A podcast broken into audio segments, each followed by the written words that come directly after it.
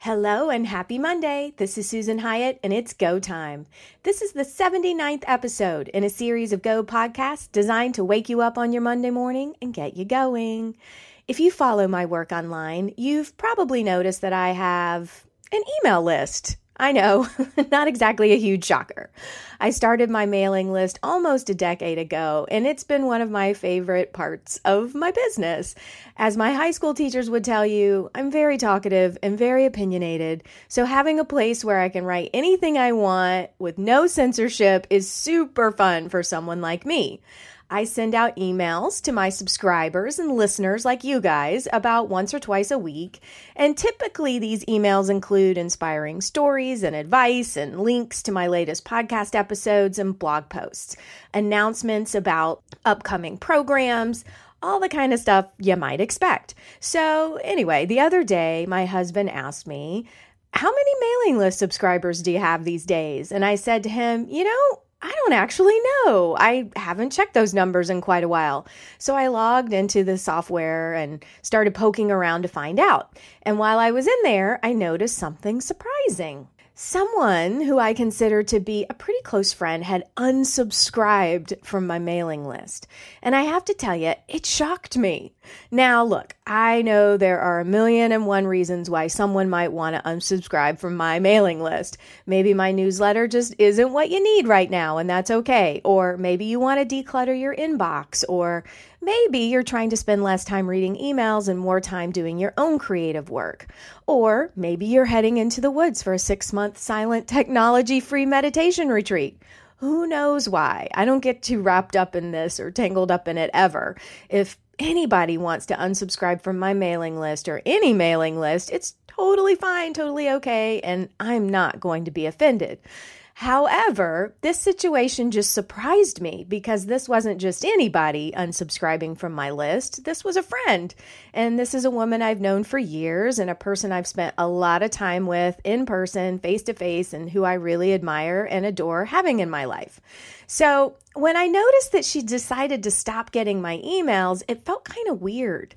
Almost like one of your closest friends unfriended you on Facebook. You'd be like, huh? What's going on here? That's kind of how I felt. And the plot thickens. I was chatting with someone on my team, Holly, and I mentioned that my friend had unsubscribed. And Holly knows my friend too, and she told me something I really didn't expect to hear. She said to me, uh, she unsubscribed because she's jealous of your success. She's told me so. So whenever she gets your emails, she starts comparing herself to you and she feels bad about herself. And that's why she unsubscribed. So apparently, this woman had told Holly these things. And I was like, what?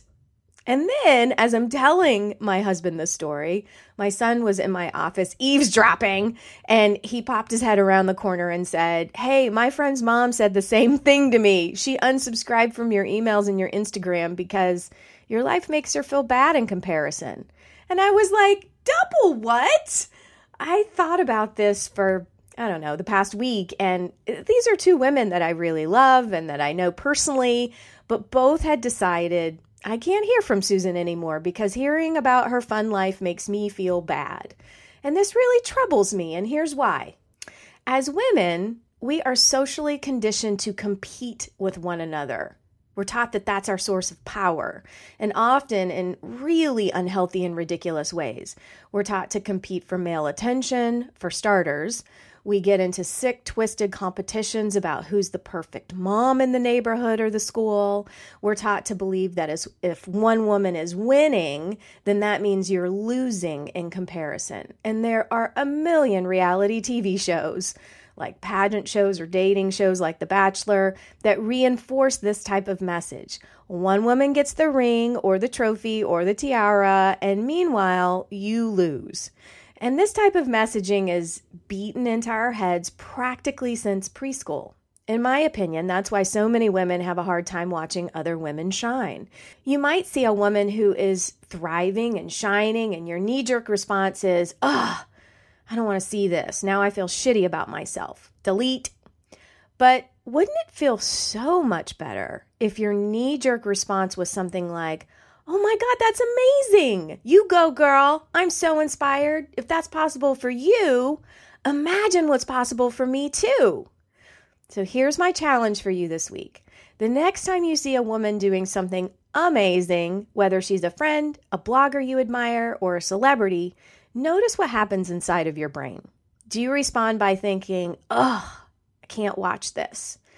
If so, try to dig into your thoughts and explore what that's all about. Are you feeling jealous? Are you feeling competitive in an unhealthy kind of way? Are you feeling annoyed with yourself for not working on your own goals as diligently as you could be? See what's up with yourself. Then work on your thoughts. Try to replace those negative thoughts with more positive ones. Coach yourself. You can say to yourself, Whoa, I just felt a major wave of jealousy. Something about this woman is triggering me, and that's interesting. Deep down, though, I'm really proud of this woman. She's amazing, and I'm amazing too. Instead of feeling bitter about her success, I'm going to try to learn something here from her success, and I'm going to work hard on making my own dreams come true too. If she can do it, why not me? Why not now? If you have that type of conversation with yourself, it's going to feel so good, I promise. Instead of feeling jealous or depressed about your life, you'll feel motivated and inspired. Plus, you'll become a better friend. You'll be able to show up for your friends and celebrate with them and clap for them instead of ducking away whenever they're succeeding. I know that's the type of friend you want to be, and that's the type of person you want to be. So before you automatically hit unsubscribe, check in with yourself and see if you can turn that jealousy into fuel to reach your own goals. You can do this. It's something we all need to practice. Oh, and if you have a friend who mysteriously abandoned you right after you receive some great news or just as you're reaching a new level of success, try to have some compassion for your friend. Most likely, they still love the heck out of you, but they're just feeling a little triggered by your awesomeness, and maybe they need a little time to work out their feelings and get back into a positive, supportive place. Hopefully, that will happen quickly. And if not, that's unfortunate, but that's life. Meanwhile, you can focus on finding new friends who are capable of cheering for you and who aren't afraid to stare directly into the sun of your awesomeness. Those ladies are out there, I promise you. A lot of those types of ladies attend my retreats and enroll in my programs and hang out on my Facebook page. They're out there and they'd love to meet you. Don't be afraid to gaze directly into the sun don't let other people's success make you feel smaller. And find friends and colleagues that operate that way too. And let's face it, a rising biscuit just tastes better. That's my advice for you this week, and it's go time.